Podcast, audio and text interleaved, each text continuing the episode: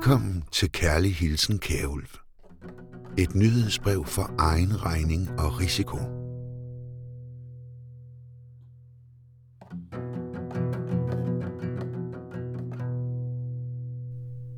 Det her bliver et lidt mærkeligt nyhedsbrev. Indimellem så dukker der noget lyd fra nogle videoer op. Den ene video, den kommer fra en konference, der hedder Digital Frontrunner, som blev holdt her i Danmark for nogle år tilbage. Den anden er en stump fra Olsenbanden, fra den film, der hedder Olsenbanden går i krig, hvor de snakker om noget, der hedder Operation Daisyland. Og det kommer jeg alt sammen tilbage til. We have invited you because we know that digitization represents a huge opportunity for both our country and for our companies. How can the digital economy boost our growth rate, our productivity, and innovation? What will it take for Denmark to remain a digital frontrunner? Når jeg laver det sådan, så er det fordi, at nogle gange så føles det som om, at lille Danmark er et test- og indkøbsland, som alle de store i verden sådan leger lidt med. Måske endda deler op imellem sig, mens de lægger store fede rør ned i de offentlige kasser. Ja, det kan godt virke som en lidt mystisk og paranoid tanke, men hvis du hører videre igennem det her meget lange nyhedsbrev, så forstår du måske, hvad jeg mener. Der kommer også en hel del links, som jeg egentlig gerne vil have, du kunne klikke på. Det kan du ikke, når du lytter til det her, men du kan gå ind på min garage.net, og så kan du klikke på linksene, hvis du vil være klogere. Er I helt klar over, hvad det her drejer sig om? Og jo, det drejer sig om, at de andre har både millionerne og filmen, og kort sagt har taget røren på dig igen. Tig stille! Det drejer sig ikke om mig. Det drejer sig også om jer. Om os alle sammen. Det drejer sig om Danmark. Ved I, hvad det er for en film? Er I klar over, hvorfor der er nogen, der vil betale 100 millioner D-mark for den film? Det kommer til at handle om Danmark som test- og demonstrationsland. For nogle af os, der er det jo sådan en lidt skræmmende tanke. Vi er jo selvstændige, vi er danske, vi er verdens lykkeligste folk. Men der er faktisk en masse indflydelsesrige danskere, der mener det er helt fint, ja, det er faktisk til det bedste, hvis vi lader andre kontrollere os.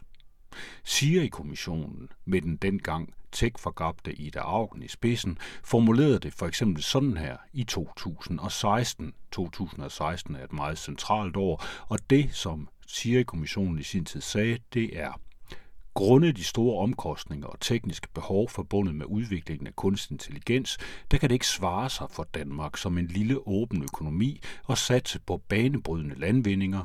Derfor vil det være vigtigt for Danmark at få placeret sig som et anvendelsesorienteret demonstrationsland, hvor teoretiske muligheder bliver omsat til konkrete løsninger. A few things to prepare yourself to make it a little bit easier. First, some of the things that we're going to tell you sound totally crazy and may not happen. But for the exercise today, I would recommend suspending disbelief. Da jeg den 10. maj i år deltog i en debat hos IGF, Internet Governance Forum hos Dansk Industri, ja, så sagde Lisbeth Knudsen, som er strategidirektør og meget magtfuld, øh, hun har en ben i stort set alle bestyrelser her i landet, og hun sagde simpelthen, at vi skulle være glade for, at tech-giganterne kørte den danske digitalisering. For ellers ville der ikke ske noget som helst. Slet ikke på sundhedsområdet, sagde hun. Se bare smittestop-appen. Den var jo aldrig blevet færdig, hvis staten selv havde bygget den. Og alt det der med kunstig intelligens, ja, det kan vi ikke finde ud af. Og ja, jeg citerer efter hukommelsen, men det var faktisk sådan cirka det, hun sagde. Men hvis vi nu leger lidt videre med den her tanke, for eksempel i forhold til alle de her datacenter, der skyder op over hele landet, og det er de datacenter, hvorfor stat og vi selv kører vores digitale liv, ja, så ser det ud til, at Apple og Google, de har fået Jylland, Facebook, de sidder på Fyn, og gode gamle Microsoft, de er i gang med at tage Sjælland, inklusive Slottholmen og universiteterne, hvor de som mere eller mindre bekendt skal levere infrastruktur til det danske forsvar via tre store datacentre. Er det en pornofilm? Frøl! Det er generalplanen. Generalplanen for Danmark. Den plan, der viser, hvor der skal være feriebyer, badehoteller, campingpladser, appartementos og golfbaner om 10 år. Om 10 år? Ja, om 10 år er det meningen, at Danmark skal udlægges som ferieområde for fællesmarkedets nordregion. Det er den såkaldte Operation Daisyland. Men måske er det ikke kun datacentrene, det handler om. Måske laver de store techfirmaer og magtfulde institutioner også planer for, hvordan vi danskere skal leve og hvordan vores fremtid skal se ud, baseret på den teknologi, de gerne vil sælge. Der er et navn for den slags. Solutionism. At man har en løsning, men mangler et problem eller et sted at sælge den her løsning. Og så kan det jo være fristen at kaste sig ind over de store linjer i et lille land som Danmark. Men er det det, der er sket? Eller er jeg bare som sædvanlig paranoid? Jamen, hvad så med os alle sammen? Det vil betyde meget for beskæftigelsen. De allerfleste danskere vil kunne få arbejde inden for servicefagene, som hotelkale, folkedansere, skopusser, landsbytosser osv. Hold da kæft. Det er i hvert fald sådan, det føles, hvis man, som jeg, under stor undren og nogen fortvivlelse, har gravet sig igennem Danmarks helt nye digitaliseringsstrategi, og samtidig lider af at kunne huske mere end seks måneder tilbage i tiden. Hvis man kan det, så virker den nye strategi ikke særlig ny.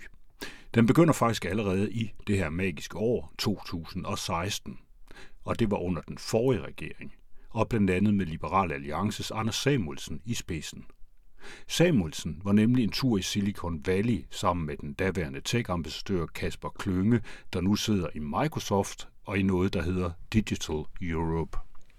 Med de to de var altså i USA, og Samuelsen var meget imponeret over blandt andet VR, Virtual Reality teknologi, og han gik rundt med sådan en hjelm på hovedet og så en val digitalt, og så kom han hjem, og så lavede han en aftale.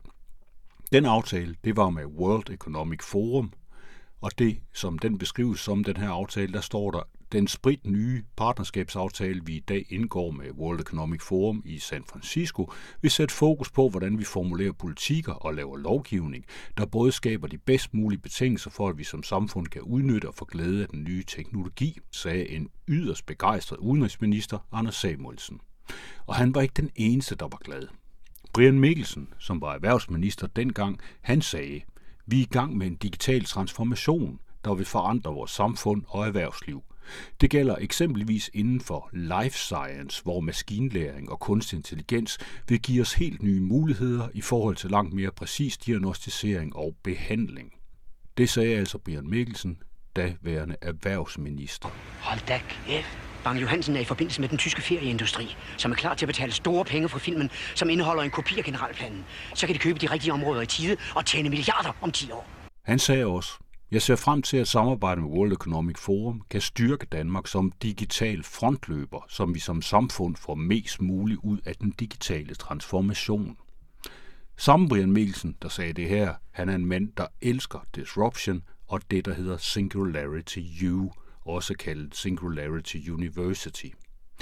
For lige at vende tilbage til den her aftale med World Economic Forum, så handler den altså om at gøre Danmark ledende inden for det, man kalder Industri 4.0. Det er et ultra-hypet begreb, der især er hyldet i den såkaldte Singularity-bevægelse og bagget af en rapport lavet af konsulentfirmaet Boston Consulting, betalt af Google. Singularity elsker begrebet eksponentiel udvikling, altså at noget accelererer så vildt, at man næsten ikke kan forstå det. Det var et begreb, politikerne også elskede dengang, fordi det ligner noget, de elsker, nemlig vækst. Og den blev der lovet masser af i Boston-rapporten. Second, get uncomfortably excited. You're going to spend most of the day in this period of, wow, that's amazing. What can I do with it? And, oh my God, I can't believe that's happening. This is a really positive place to be because it's in that tension, in that sort of discomfort, where new concepts and innovations can occur. Right? So just be okay with living in this uncertain space. Rapporten har den manende undertitel How Denmark Can Drive and Benefit from an Accelerated Digitized Economy in Europe, og den har hervet danske beslutningstagere lige siden den først blev præsenteret ved et stort arrangement. Det arrangement, det hed Digital Front Runners, aka digitale frontløbere. Det var for politikere og beslutningstagere og techfolk, og det beholdt Industriens Hus, betalt og udført som en lang propagandatur for Singularity U, inklusive taler af ledelsen for Singularity, Rob Nail og den daværende statsminister, Lars Løkke. En Løkke, der straks nedsatte det forkædrede Disruption-råd lige bagefter. The AI is changing the paradigm of the way that we interact with computers. And some people say, well, AI is a game changing technology. Like that's the highest possible praise you could administer. But in fact, AI is more than just a game changer. AI is radically altering the landscape upon which we play our games. My name is Wesley and I am a now robot. I am very pleased to be here in Copenhagen with Singularity University. Rob is my friend, but he is not a very good robotics programmer. Luckily, through advanced AI, my friends and I are starting to learn for ourselves. Ida Augen, der i 2016 havde skrevet en artikel til World Economic Forum, hvor hun forudsagde, at ingen ville eje noget, og at privatliv ville være en sag af blot allerede i 2030, hende havde man puttet i et debatpanel, hvor hun var meget begejstret for alt det nye og spændende, der ville ske lige om lidt, helt automatisk og eksponentielt. Det handlede om at lære at tænke anderledes. Tænke eksponentielt simpelthen hed det sig. Der er lidt video her, det kan du lytte til. The biggest challenge is we humans are not prepared for this exponential pace of change. We think linearly. In fact, biologically, we are wired to think linearly. It's been an amazing day, and I love talking to exponential thinkers. It's amazing. But you've got to think about people out there, they're not exponential. They're not. And they need to have some kind of idea that the world is gonna, gonna be completely different and that their lives are gonna be completely different. They're gonna have some kind of safety, and we need to bridge that. I perioden efter Digital Frontrunners, der væltede stort set hele den danske statsadministration ind på dyre kurser hos Singularity U. Alle ville have en bid af fremtiden, alle ville være eksponentielle. I dag er begejstringen aftaget en smule for de her dagsordner, men tankegodset, det der eksponentielle, det hænger nok stadigvæk ved. We all have a huge task in front of us, uh, showing and explaining uh, what this report is actually uh, saying that there is a huge potential both when it comes to jobs and, and, and wealth and welfare uh, in, in, in the digital economy. What we as, as startups need from, from the politicians, from the government, is to allow us to run as many experiments as possible. And that's access to talent, access to capital, and then get the hell out of our way. I 2019 der kom der en ny rapport. Den rapport var betalt af Microsoft og udført af konsulentfirmaet Lead Agency. I den rapport, som altså er lavet af to private firmaer med Microsofts daværende direktør som afsender og daværende chef for Moderniseringsstyrelsen Sofie Løde som visionsmager, der fortalte embedsmænd og direktører fra et bredt spektrum af det offentlige Danmark om deres strategier for Danmark drevet af kunstig intelligens. Rapporten Kunstig intelligens i den offentlige sektor, 25 bud på fremtidens velfærdssamfund for offentlige ledere, det er en arbejdsvision for et algoritme- og kunstig intelligensdrevet Danmark. De interviewede ledere mente jo et samstemmende, at de ikke havde fået nok information om potentialet i kunstig intelligens endnu. Det med kunstig intelligens, det kommer så væltende lige nu. For i forrige uge, der udkom så det, som virker som den totale sammensmeltning af aftalen om at være ledende på Industri 4.0 med World Economic Forum, plus rapporten fra Boston Consulting, og så rapporten fra Microsoft. Det, der er kommet nu, det er Finansministeriet digitaliseringsstrategi, der er døbt Danmarks digitaliseringsstrategi sammen om den digitale udvikling. Og hvis man blinker for mange gange med øjnene, mens man læser, så kan det være rimelig svært at se forskel på visionerne fra 2016 og så dem i dag. Hold da kæft, de dumme svin. Det kan man da ikke. Vi må sgu da gøre noget. Vi kan da ikke bare det. Det er vores fædreland. Ja, netop. Som noget nyt, så tales der ganske vist lidt om cybersikkerhed, men det er heldigvis helt ukonkret, og baseres desuden på endnu en teknologi, der ikke rigtig findes og som savner et problem, quantum computing, aka kvantecomputer, der betegnes som revolutionerende, nok ikke løser nuværende problemer med vildt rodet IT-arkitektur i staten og mangel på sammenhæng og bunker af forskellige leverandører fra det private. Og ligesom man tidligere har givet Microsoft et par milliarder til at lave offentlige cloud-løsninger, så sendes der nu 2 milliarder efter life science, kunstig intelligens og robotter, mens man lover at spare 10.000 årsværk på 10 år via de tre ting. Årsværk det påstås at kunne give bedre service for, men hvis man gør som man plejer, så ender det nok som gevinstrealisering til at finansiere netop ny IT, der som bekendt altid går over budget. Og jeg har en plan. Det er godt, Egon. Ja, vi må gøre noget. Vi må stå sammen. Vi må stå fast. Hvad er det, Egon? Bag den her danske digitaliseringsstrategi er en række industrifolk fra det, som regeringen har kaldt digitaliseringspartnerskabet. Her sidder blandt andet Mærsk, Netcompany, Ørsted og Systematik, samt DI Digital og Brian Mikkelsen for Dansk Erhverv, og naturligvis den yderst digitaliseringsoptimistiske Stefanie Lose fra Danske Regioner, flankeret af en fagforeningsperson fra Danmarks Lærerforening, og så den allesteds nærværende Mikkel Flyverbom fra CBS og Steven Alstrup, digital vismand og ejer af eget firma med speciale i kunstig intelligens. Hans firma hedder Subvis. Det er dem, der har lavet den her digitale strategi, som Danmark skal køre efter, i hvert fald de næste 10 år. Til at styre udviklingen, ja, der har man nedsat et digitaliseringsråd, der skal følge implementeringen af den her digitale strategi. Nana Bule, nuværende administrerende direktør i Microsoft Danmark og på Island, hun er udnævnt til formand. Hun siger, den digitale udvikling kommer kun til at accelerere yderligere i de kommende år, hvor de nye teknologier og innovative løsninger har potentialet til at forbedre dagligdagen for danske borgere og virksomheder. Derfor bliver det afgørende, at vi i Danmark løbende kan navigere efter nye tendenser og tilpasse kursen. Jeg ser frem til at følge arbejdet med strategiens vigtige initiativer og rådgive regeringen om de nye digitale muligheder, siger Nana Bule til Finansministeriet. Så nu har vi en leder fra det amerikanske firma Microsoft i spidsen for digitaliseringen af Danmark. Den sorte baron har filmen. Vi snupper den fra ham. Godt, Egon. Hvordan det, Egon? Vi skal bruge Absalon, Frederik den 7., den lille havfrue, Livgarden og hendes majestæt, dronning. Det, vi skal have, det er angiveligt innovation, acceleration, navigation.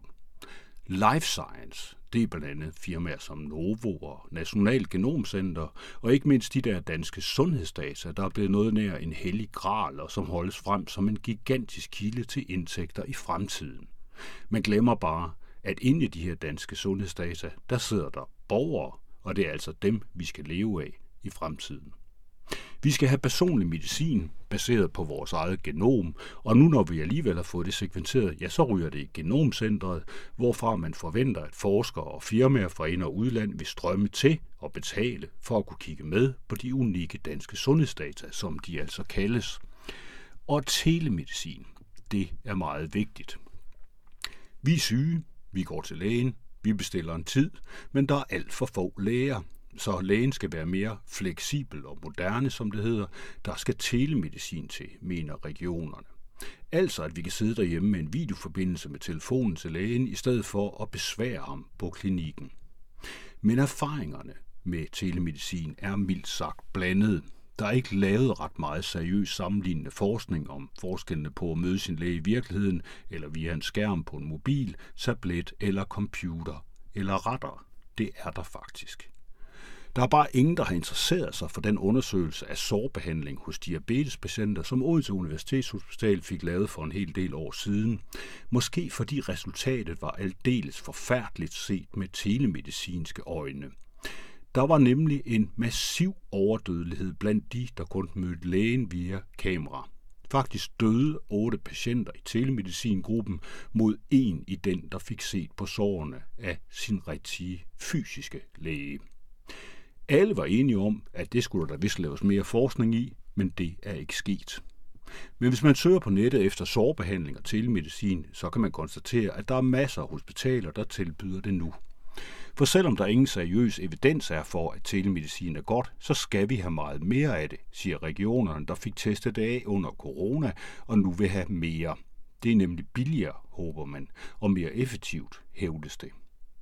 Alligevel foretrækker en masse læger gammeldags telefonkonsultationer, da der er for meget teknisk bøvl med videotelefoni, blandt andet fordi patienterne har forskelligt udstyr, der ikke altid er kompatibelt eller optimalt.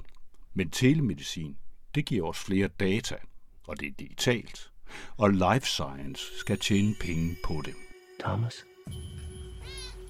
You seem particularly triggered right now. Can you tell me what happened? Life science det er også det fine ord for borgerne som datadonorer. Og dataetik, det handler jo primært om anvendelsen af data, ikke om at lade være for at beskytte borgerne. Kigger man lidt på de signaturprojekter, der allerede så småt er gået i gang, nu for fuld skrald, ja, så skal vi borgere stå datamodel til lidt af hvert.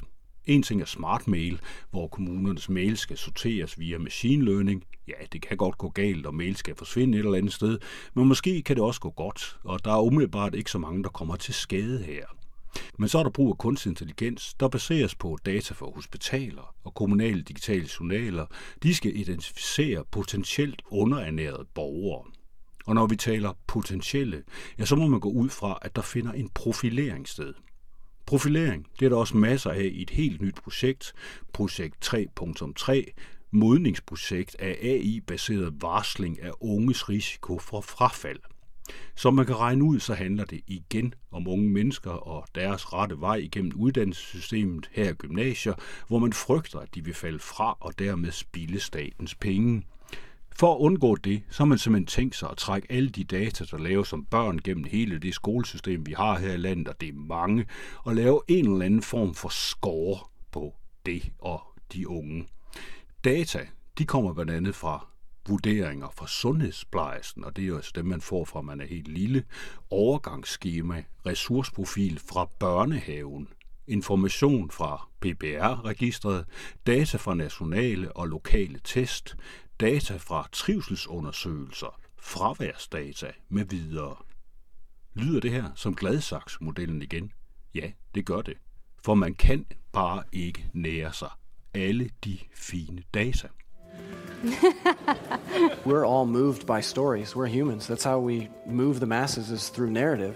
So we need to tell a different story, right? Um, honestly, at Singular University, we're spending quite a bit of time at Hollywood talking to storytellers. Strategien, den er i højeste grad vendt mod industrien.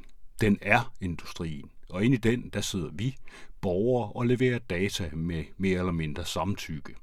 Borgere og virksomheder, same same. Vi er alle sammen data, data, data, set frem mod statsstol. Vi har travlt. Vi er de bedste. Vi skal være centrum for digitalisering, hedder det i strategien. Vi må begynde så tidligt som muligt. Alle må yde, og alle må forstå.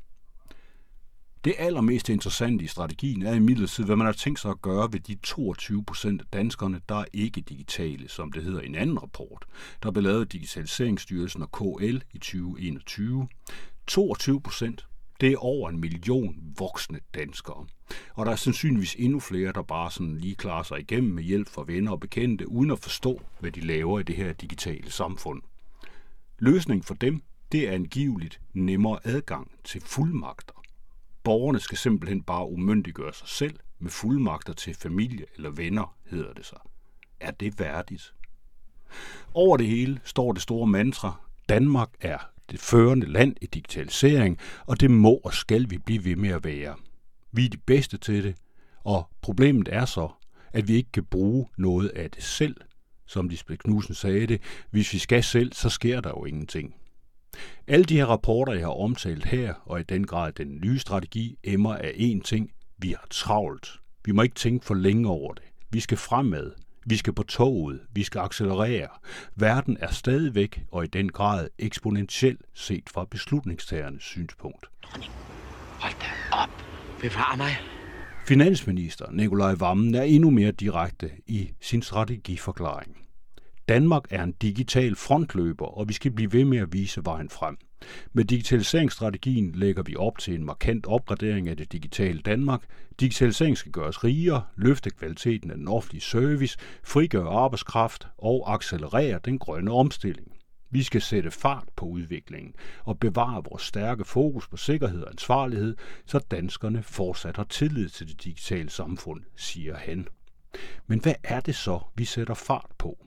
Som jeg læser den nye strategi, og ikke mindst de her tech-giganters betalte forarbejder, så er det rent uforfalsket udsalg af Danmark til life science-industrien, dem der laver kunstig intelligens og robotter, alt sammen driftet og betalt af os, staten og borgerne til de private primært udenlandske firmaer, og i den grad med os borgere som dataråstof for deres bundlinjer. Er I med mig? Det manglede bare skide godt, Egon. Lad os så komme i gang. Summa summarum, vi lever nu i et land, hvor Kulturministeriet taler om et bedre samfund med tech-giganter, og hvor vi har en chef for en af dem, giganterne, i spidsen for udviklingen. Vi er endt, som Siri-kommissionen sagde, som et anvendelsesorienteret demonstrationsland for tech-giganter. Vi har nemlig selv opgivet enhver tanke om at selv at kunne lave vores egen infrastruktur. For nylig så meldte Kombit, kommunernes IT-fællesskab, ud, at deres mission var fuldført. Vi har nået en milepæl. Alle kernedele i monopolbruddet er ude at køre og taget i brug, og der har udbetales afskillige milliarder kroner hver måned gennem de nye systemer, siger en svært tilfreds Thomas Rysgaard Christensen fra Kombit til Berlingske. Kombit er en indkøbscentral. Kørt af jurister, der laver kontrakter, der skal overholdes. Kombit er også resterne af det, der engang hed Kommunedata, aka KMD, hvor man havde ekspertisen i huset og selv lavede egne, angiveligt alt for dyre løsninger. KMD blev solgt til den japanske teknologigigant NEC NEC, efter først at have været forbi datablæksbruten Advent International, altså frasalg af infrastruktur til udenlandske firmaer igen. Vi havde engang en infrastruktur, vi selv ejede, Faktisk ejede staten for eksempel IT-selskabet Datacentralen IS, der kontrollerede stort set alle offentlige IT-systemer. Det blev i 1996 solgt til det amerikanske firma Computer Science Corporation, CSC. Det betød blandt andet, at hemmelige og vitale oplysninger om dansk forsvar blev overladt til et IT-firma, der var under amerikansk kontrol. Forsvars efterretningstjeneste de frygtede direkte, at USA ville begå spionage og dermed få adgang til de hemmelige danske oplysninger. Men det blev ignoreret, for nu er alting anderledes. Det er helt unikt. Tidligere var alle systemer ejet et sted og kørte så længe de kunne. Nu tænker vi hele tiden i at kunne forny og opgradere dem, så vi kan komme længere. Danmark har haft mange tusse gamle systemer, som man hele tiden har skulle måtte rette op på.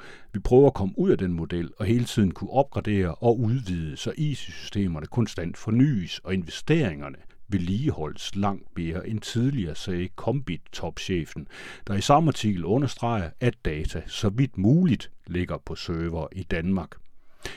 Der er også nok at tage af.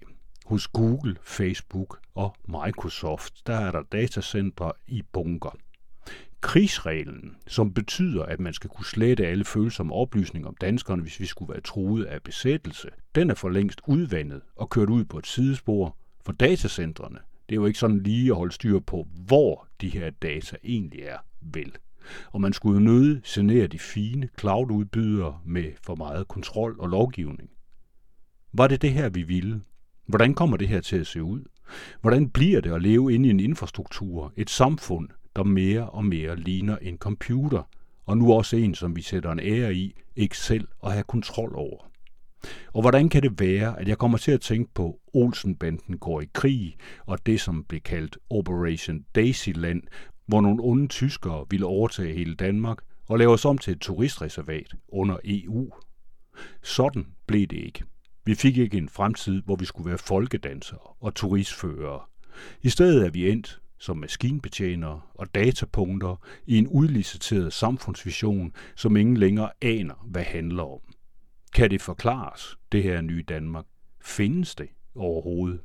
Eller er vi bare borgere pakket ind i software, der har sin egen private vilje? KH Kjærulf. Thomas? You seem particularly triggered right now. Can you tell me what happened? I've had dreams that weren't just dreams.